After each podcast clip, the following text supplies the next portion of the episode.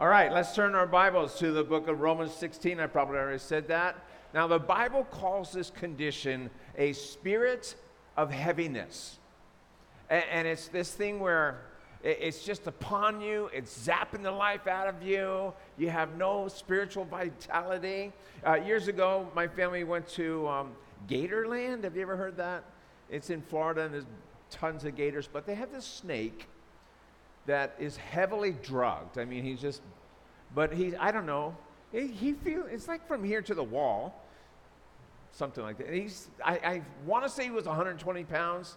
He was at about right, 100, 120 pounds. So they put the snake on your shoulders. And it's a spirit of heaviness. Right away, you're carrying 120. Now, it, just imagine if that snake wasn't drugged and it just started wrapping around 13 times, you would realize, man alive, I have a spirit of heaviness. And when they remove that, it's this wonderful feeling that it's been lifted. So, the spirit of heaviness, maybe you've had it lately. It's really common, even among Christians, is that maybe you know exactly why you have it. You can pinpoint it. Or, or maybe you're not sure why. It might be a lot of little things that kind of add up into a big mess of hurt and pain and heaviness.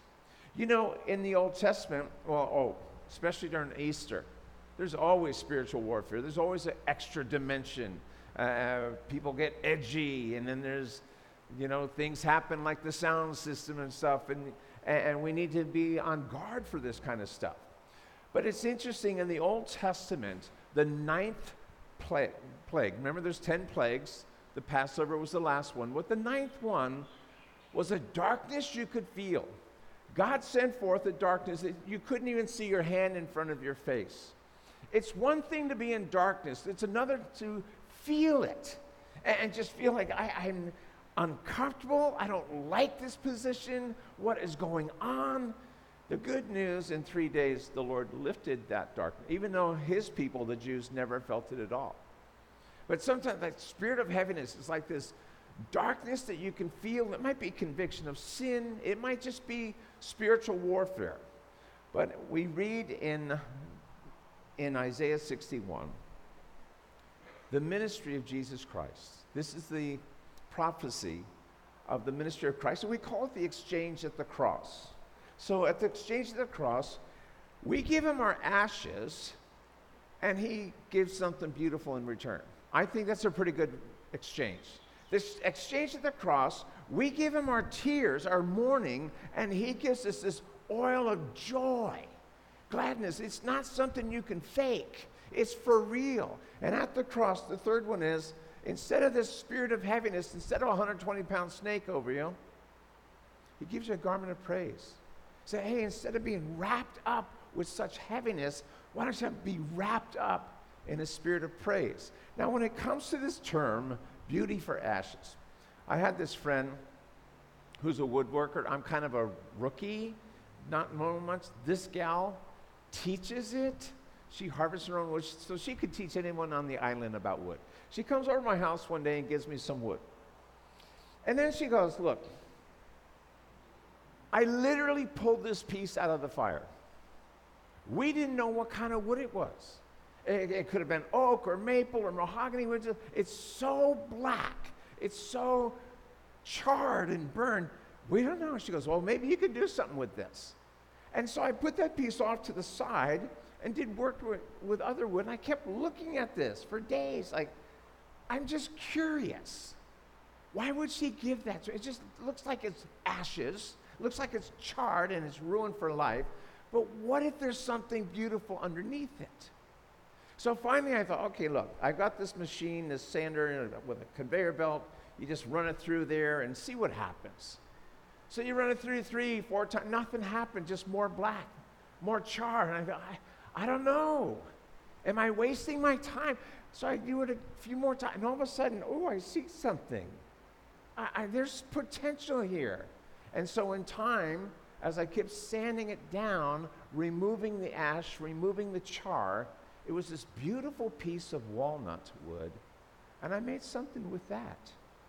Is it not a picture of we give God our ashes? He pulls us out of the fire. We, we made a mess of our lives. And he says, Watch me, watch this, and begins to sand and, and, and take away. And at first it's, ah, it's a big job. But he makes something beautiful out of it. We give God our ashes, which means our broken lives, our tears, our spirit of heaviness. He restores. He heals. The Bible says all things become new. How about this one? This is from Ecclesiastes chapter 3. He, God, has made all things beautiful in His time. That last phrase, that's the key. It's in His time. It's not in my time, it's not in your time, but He can make all things beautiful. That's why in Romans 8:28 we read, God causes all things to work together for good for those who love God, for those who are called according to his purpose. So we have this threefold note of encouragement here at the end of the book of Romans. It actually starts way back in chapter 1, where in verse 11, Paul the Apostle, writing to the Romans, remember, he had never been to this church. He knows a lot of them in the church because they've traveled a bunch. But he says, You know, I, I long to see you that I may impart to you some spiritual gift that you may be established. Paul had a gift of just praying for people, laying hands on them, and just even prophesying. You have the gift of helps. You have the gift of mercy. You have the gift of whatever it would be. It's, it's, it's one thing to know you're forgiven. And that's great. So another, you know, you go to church, but it's a completely different thing to know your purpose, to know your place in the body of Christ, and to know this is what I'm wired to do. And Paul said, I wish I could get there. So when you have that, you'll be established, you'll be strengthened, you'll be put firmly into place. So God moves. Here's our outline in an atmosphere of unity. That's why there's been such an emphasis on the body of Christ, the unity. He moves in an atmosphere of love. If I do all these great things but I don't have love, I'm a I'm a gong that throws a and he works in an atmosphere of faith. So we're in book of Romans, chapter 16. I'm reading from the New King James Bible. And we begin in verse 17. Paul the Apostle writing now, I urge you, brethren. Remember, brethren, his tone of voice. I love you guys. I want God's best for you. Note those who cause divisions. I, I, I thought this is a encouragement about unity. Yeah, division would be the opposite. Note those who cause division and uh, offenses contrary to the doctrine which you've learned. That, that would be the doctrine of grace. Some people just can't handle it. And avoid them. Not don't fear them. Avoid them. For those who are such don't deserve, don't serve our Lord Jesus Christ, but their own belly and notice this by smooth words and flattering speech, they deceive the hearers, the, the, the, the, hearts of the simple. For your obedience has become known to all. So this church is known throughout the known world at that time. Therefore, I'm glad on your behalf, but I want you to be wise in what is good and simple concerning evil. I don't need to know every last thing about the recent, most recent bond, bondage of sin. I want to be simple in that. I, I want to know, I want to be wise in the good things of God. That's what he's saying. So therefore, I'm glad on your behalf. I want you to be wise in what's good, simple concerning evil. In verse 20, and the God of peace, notice his promise, will crush Satan under your feet shortly. The grace of our Lord Jesus Christ be with you. Amen. Now, it sounds like he ended the book right there, but when pastors say amen, it doesn't really mean amen. Okay? Paul wrote the book of Philippians, four chapters, exactly halfway through, chapter 3, verse 1. Finally, oh, we're done. No, no, he's just getting started. So he, he has a hard time saying goodbye. So here he is. The, how, what the Lord puts, the, the emphasis he puts on unity is Psalm 133, verse 1. How good, how pleasant it is for brethren to dwell together in unity. Now, here's this first note of encouragement. I want to encourage you guys for unity, even though it sounds a little negative by dealing with these guys who are against unity. They cause divisions. Those, they're smooth talkers. Says, he said, you can recognize them. They're smooth talkers. Now, what does that mean? It means they don't, I've never seen a guy come into church and announce, Behold, beware, I'm a false prophet. Just want to warn everybody. Don't trust me. They don't do that. Not even Judas Iscariot was suspected to be uh, against Jesus Christ. You remember at the, at the Last Supper, Jesus said, You know, you're going to betray me here tonight. They're all going, what, what? Is it I? Is it me? Like, they're starting to understand themselves enough that if Jesus says they have a condition, they should seriously check that. But when he turned to, to Judas Iscariot, Jesus said, Go, what you do, you, you got to do quickly. Judas goes out to turn, you know, for the 30 pieces of silver. The other apostles, they don't even suspect Judas. No, no, no, he's one of us. He's a pro. But they're smooth talkers.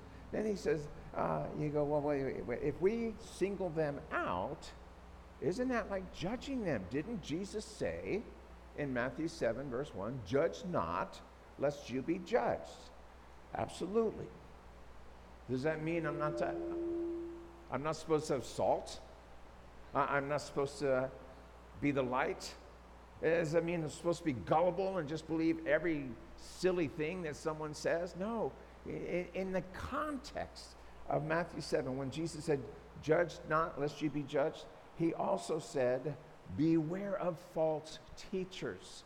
So your Savior, your Lord, is instructing you beware of these guys who are false teachers. You're going to know them by the fruits. What's the first fruit listed? Their own bellies. What, what does that mean? Does that mean they're just the first at the potluck? It actually means their own appetite, their own direction. They're not, they're not one to say, hey, let's deny ourselves, pick up the cross, and follow Jesus. No, no, no. It's my way, it's my appetite. How about what other fruits? He said, they, ha- they deceive the simple. Thank you. Thank you. Remember, I told you Easter's coming. Going to be extra warfare. So, but while our sound system will be ready. So he's deceiving the simple believers. It means they're unsuspecting, the naive people, the, the sincere. So it's, usually it's young believers. You know, they come to church. I don't know about you, but when I first came to this church, I thought everyone here knew the Greek New Testament by heart. I thought you just thought that way. Like you're just super spiritual and, and we're all loving and in love with Jesus and everything's good. Um, sometimes there's these false teachers among us. Years ago, there was a brother who was a very good brother, a close friend, an ex heroin addict. And this guy could preach. He sure about Jesus Christ and the need to get forgiveness, and people got saved. But he fell back into heroin.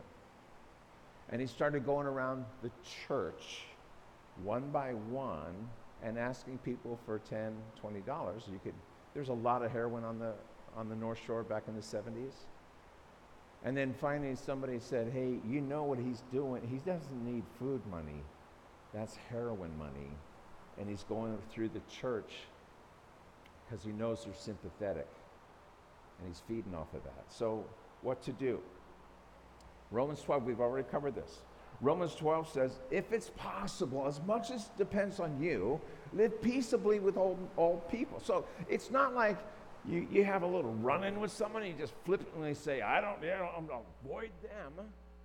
It's, it's not like you just have some attitude conflict and, and just write them off. He said, no, no, no. As much as is possible.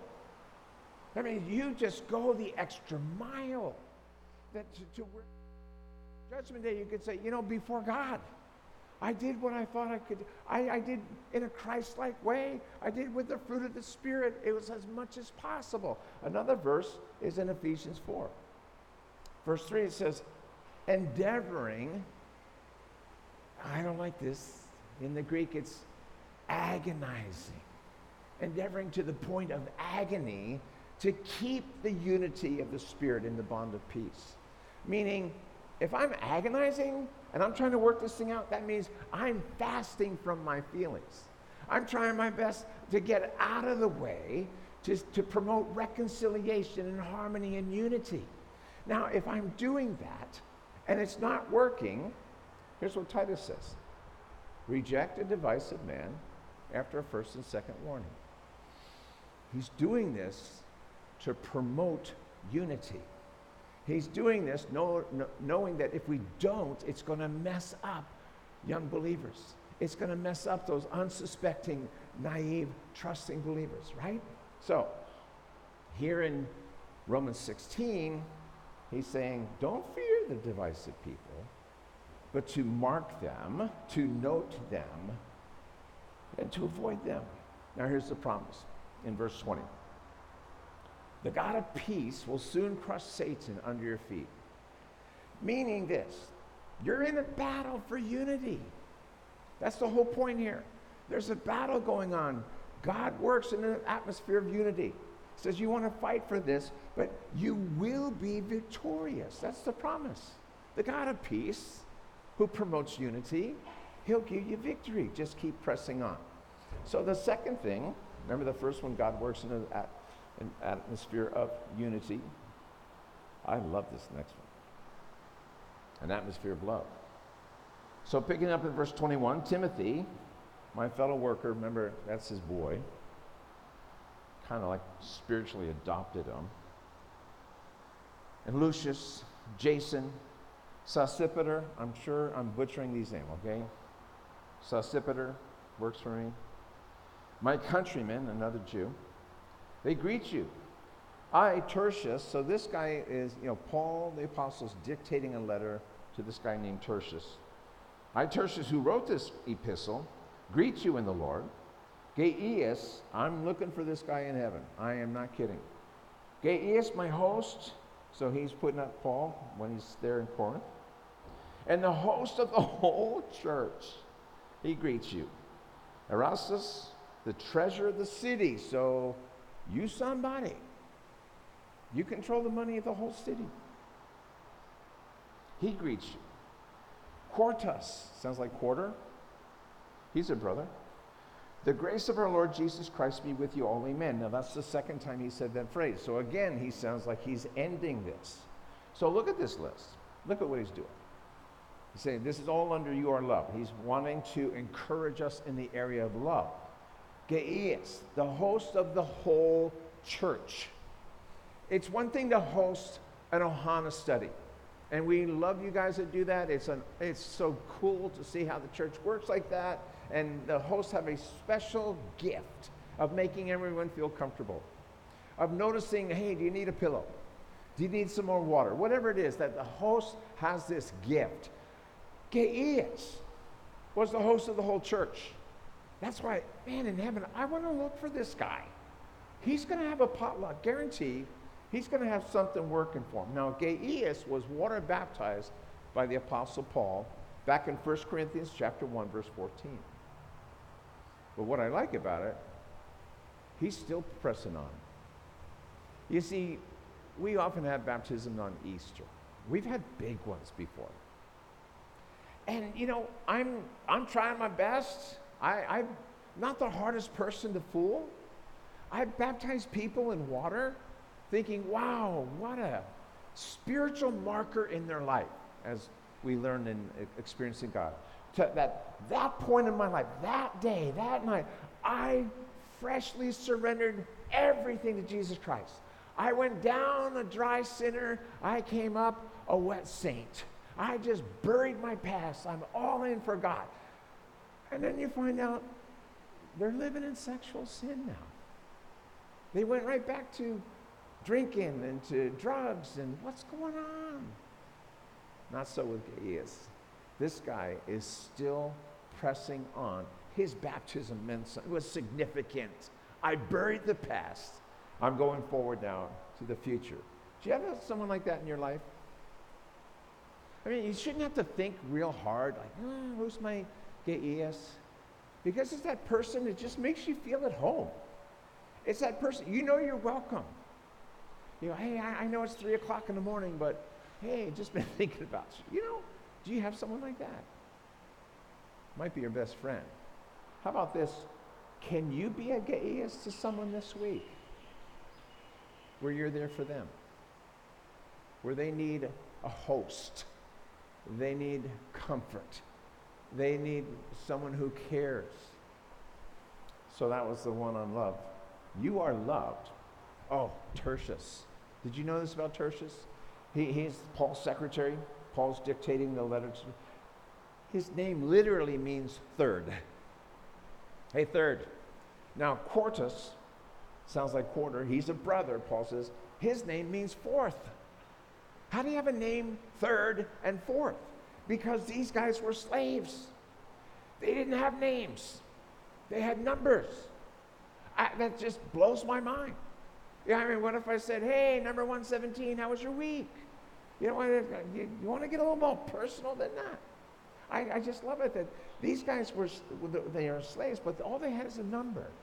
Has there ever been a time in your life where you look around, you go, there's a big crowd here. I feel like I'm just a number. Uh, years ago, uh, when I first got married, my parents wanted me to go to the University of Hawaii and finish my degree. I had a two year AA degree. Once you finish that up, that's our mar- wedding present. So I went to the University of Hawaii and I walked the campus. I don't know if you've ever done this. And I'm, I'm looking around, I'm going, I feel like a number. I literally remember saying, I feel like a number. I'm just, what's going on? And I didn't go. I didn't go. Well, 20 years later, I went to Bible college. I finally figured out what I wanted to do. The thing is, you know, you just feel like a number. There's just a gazillion people around. And, you know, I, I, how does God single me out? Here's one of my favorite scriptures concerning the resurrection. Concerning God singling out someone. We read in John chapter 20, verse 16, that Jesus says to Mary Magdalene, remember, Mary Magdalene is looking all over for Jesus. Other people gave up. She's the one who had seven demons cast out of her. She's the one with the shadiest past there. And she's going, where have they laid Jesus? I'll just, I'll take the body, I'll carry them away. And I love how Jesus shows up and he says, Mary. He called her by name. He didn't say, number 117, your order's ready. Said, no, Mary. And there's something about calling someone by name. We used to sing a song. He knows my name. He knows my every thought. He sees each tear that falls. He knows he hears me when I call. But the idea, he knows my name. I'm not just a number. Now here's the deal. In the book of Deuteronomy, Deuteronomy means second law giving. So Moses, this is the fifth book of the Old Testament. Moses is summarizing much of what has happened. He's about ready to die, and the Jews are going to go into the promised land with Joshua. So Moses is summarizing everything. And in Deuteronomy chapter 23, he's going, okay, remember that guy named Balaam? Remember you were trying to get through the Moabites? They wouldn't let you through because there's like probably two million Jews, and there's, well, I just want to drink water. That's a lot of water. And the, the Moabites hired this guy named Balaam, who was a prophet of God, undisputed. But the thing is, they'll say, look, we're going to give you money, but we want you to prophesy curses over God's people. And he said, I can't curse them. I can't curse the ones that God's blessed. But eventually he does. Eventually he looks over the Jews and he says, You know, you want to get, let them bring a curse upon themselves, mix them up with the Moabite women, and they'll bring a curse upon themselves. And so as Moses is re- rehearsing this history, he says, Listen, the Lord your God turned that curse into a blessing. And then he says, the moral reason why, because the Lord loves you. The Lord your God loves you. He says, could you receive that? I don't know about you, but, you know, growing up with my church background was kind of strict. Why do we struggle with receiving God's love? I mean, if, if you ever read Romans 7, where, you know, the very thing I promised God I'll never do, I end up doing five minutes later. That which I've said I will do, I never do. The Romans 7 dilemma. And you just you know what it is? I've been at this for decades, okay? I really begin to know myself and understand how weak I am. I still have those times of the spirit of heaviness. I still have times of sin. I still have times of Romans 7. So do you. And you do it enough times, you do it for decades, you go, God, I wouldn't love me. I mean, what, what, what, do you see in me? And so after a while, we're so inconsistent, or we're consistent at sin, at failure, at not meeting up to, to, the, to what we should be. And we just doubt, well, why would God love me? Why, why, would, why should I receive such love? I think it's for other people. I think it's for more committed people, more spiritual people, more special people. But here's the deal why do we struggle? In Psalm 103, verse 14, God remembers our frame, that we're but dust.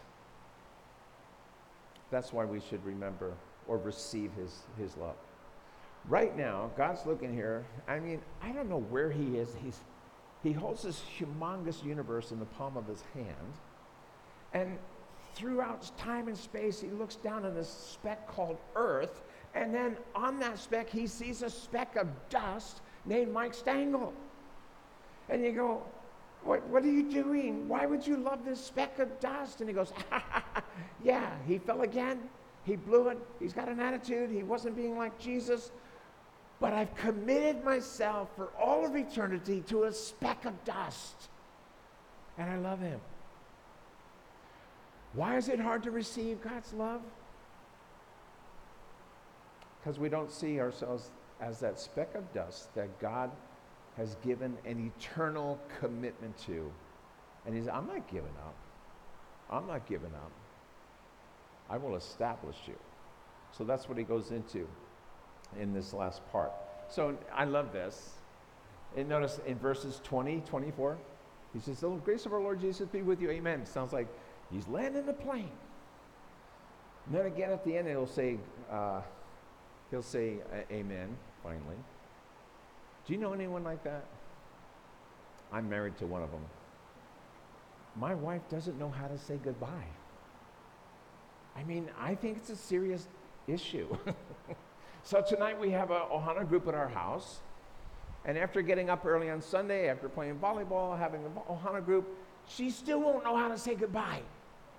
And so I'll follow people to the front door. She holds the door. Let them out. She lets them out and she follows them out. Let them go. Then to the edge of the, the not the stage, but the edge of the front porch, still there. Follows, then we have a gate. She follows them there, holds the gate. Then she, I am not making this up. I've seen this for 45 years of marriage, where you get in your car and she goes like this okay, roll down the window. We're not done. I finally grab her by the shoulder. Maybe you've seen me do this. And I got to smile for the people, right? Let them go. Ah, they're, they're tired. It's Monday morning tomorrow. They got work. And oh, but I just want to say, see, she's like the Apostle Paul. The grace of our Lord be with you. Amen. Ah, oh, it doesn't mean a thing. I tell her, you need a period or an exclamation point or a happy face, something that says goodbye. Let's see if I have lunch after that. But anyway, our last point is on faith. And so we finish up this, this book beginning in verse 23 or 25. Now, to him who is able, I love that. To him who is able to establish you according to my gospel and the preaching of Jesus Christ, according to the revelation of the mystery kept secret since the world began, but now manifest. So, this mystery is something that was hidden, and now it's not hidden. Now it's been manifest to all nations. I'm sorry. Um, according to the commandment of the everlasting God, that sounds pretty heavy, the commandment of the everlasting God, for obedience to the faith, in God alone wise, be glory through Jesus Christ forever. Amen. Now, what he's saying is, I want you to be established. God's going to establish you. Now, this is a word of encouragement. He's saying, I, I want you to promote unity, and it's for your own sake. If you, if you allow disunity, it's going to mess people up. So I want you to be encouraged in love, because that's what we're all about. Love God, love one another. And now he's saying, I want you to be encouraged that God is out to establish you. So, what establish means is to strengthen, to make firm, to place firmly. Like, I'm not sure where I fit in the body of Christ. He wants you to be placed firmly in your gifting, in your calling. And he says also to render constant, to get beyond the Romans 7 experience where I'm promising God I'll never do it, and I do it. I promise him I will do it, and I don't do it. He says, no, no, no. He wants to render you constant or a consistent believer who has been strengthened. And you go, well, how, how does that happen? He says it's according to my gospel. Not everyone thought that way. Remember Samson? He thought he was strengthened by his hair. And he thought he could play games and just rely on it. Yeah, it all works every time. And if you're familiar with the story in the book of Judges, finally Delilah finds out it's his hair and she cuts his hair. She has him fall asleep in her lap, cuts his hair. Samson, Samson, the Philistines are upon you. Do you remember what he said? I'm just going to shake it off like I always do. I got this. I don't need God. I don't need the Holy Spirit.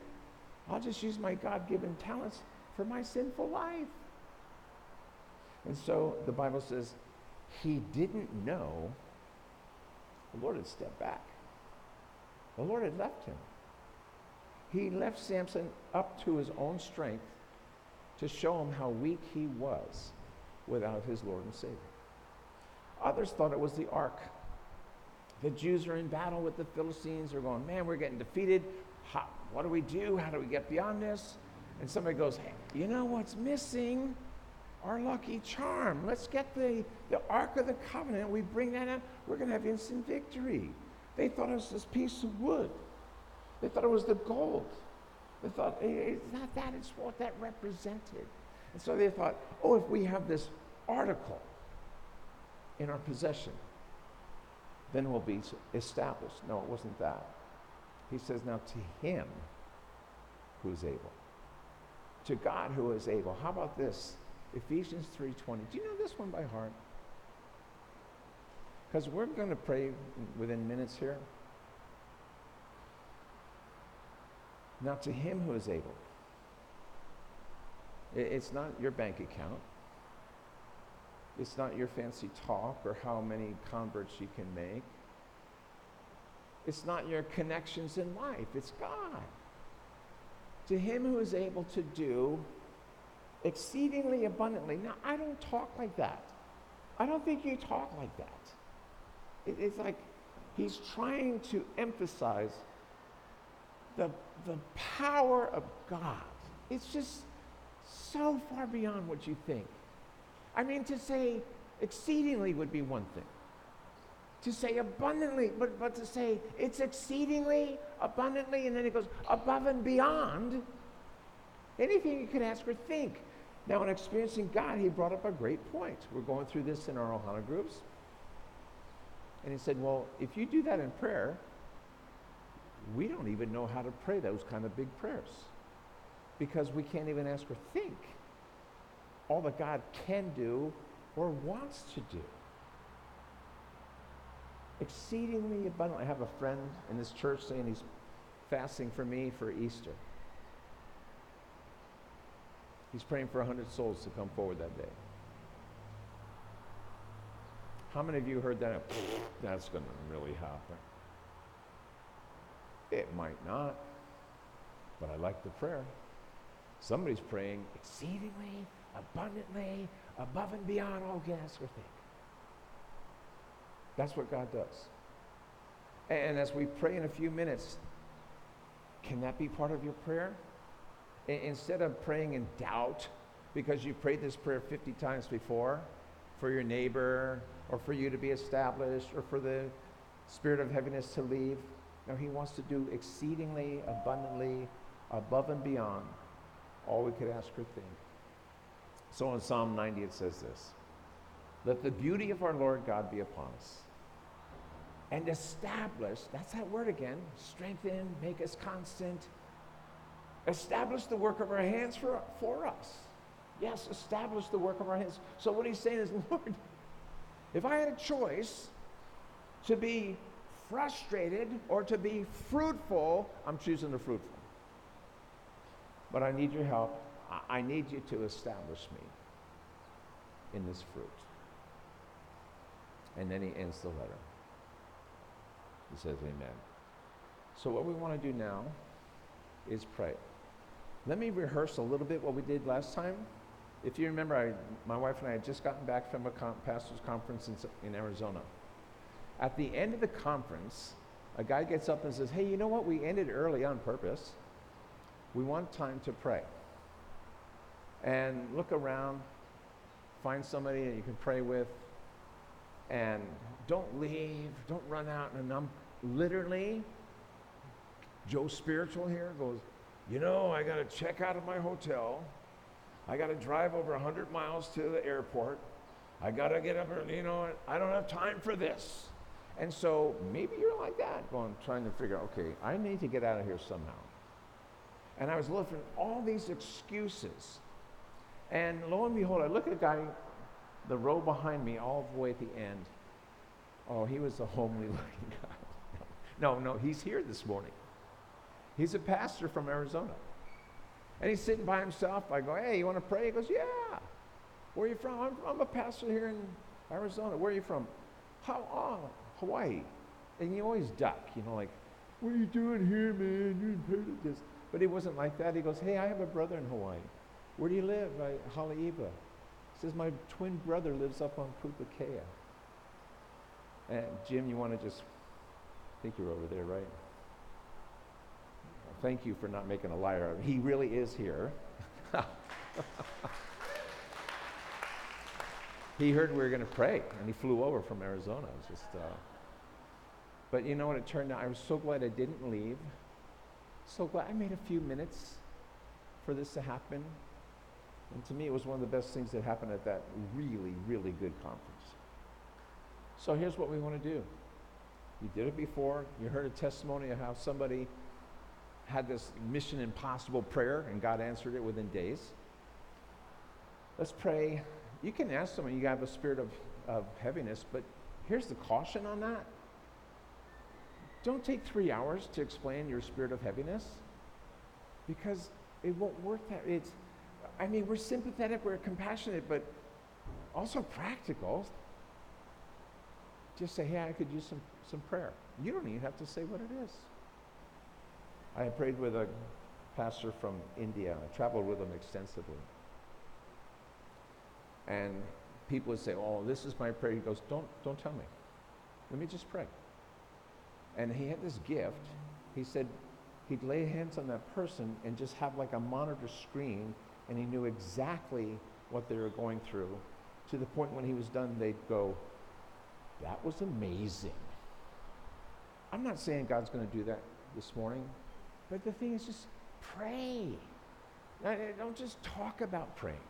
So, one thing is maybe somebody needs a spiritual breakthrough. How about this one? Maybe someone needs to know that they're loved. You know, like I, it's been so inconsistent lately, or this or that, and this.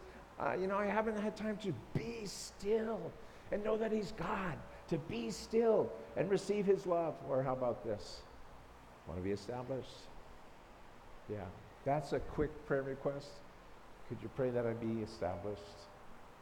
Finally, can we pray for the Easter outreaches? All right. Father, we pray that your house would be known as a house of prayer. May you do something only you can do now. We want to be set free. We want to receive your love. We want to be established. We want to pray for Easter. Help us pray now. In Jesus' name, amen.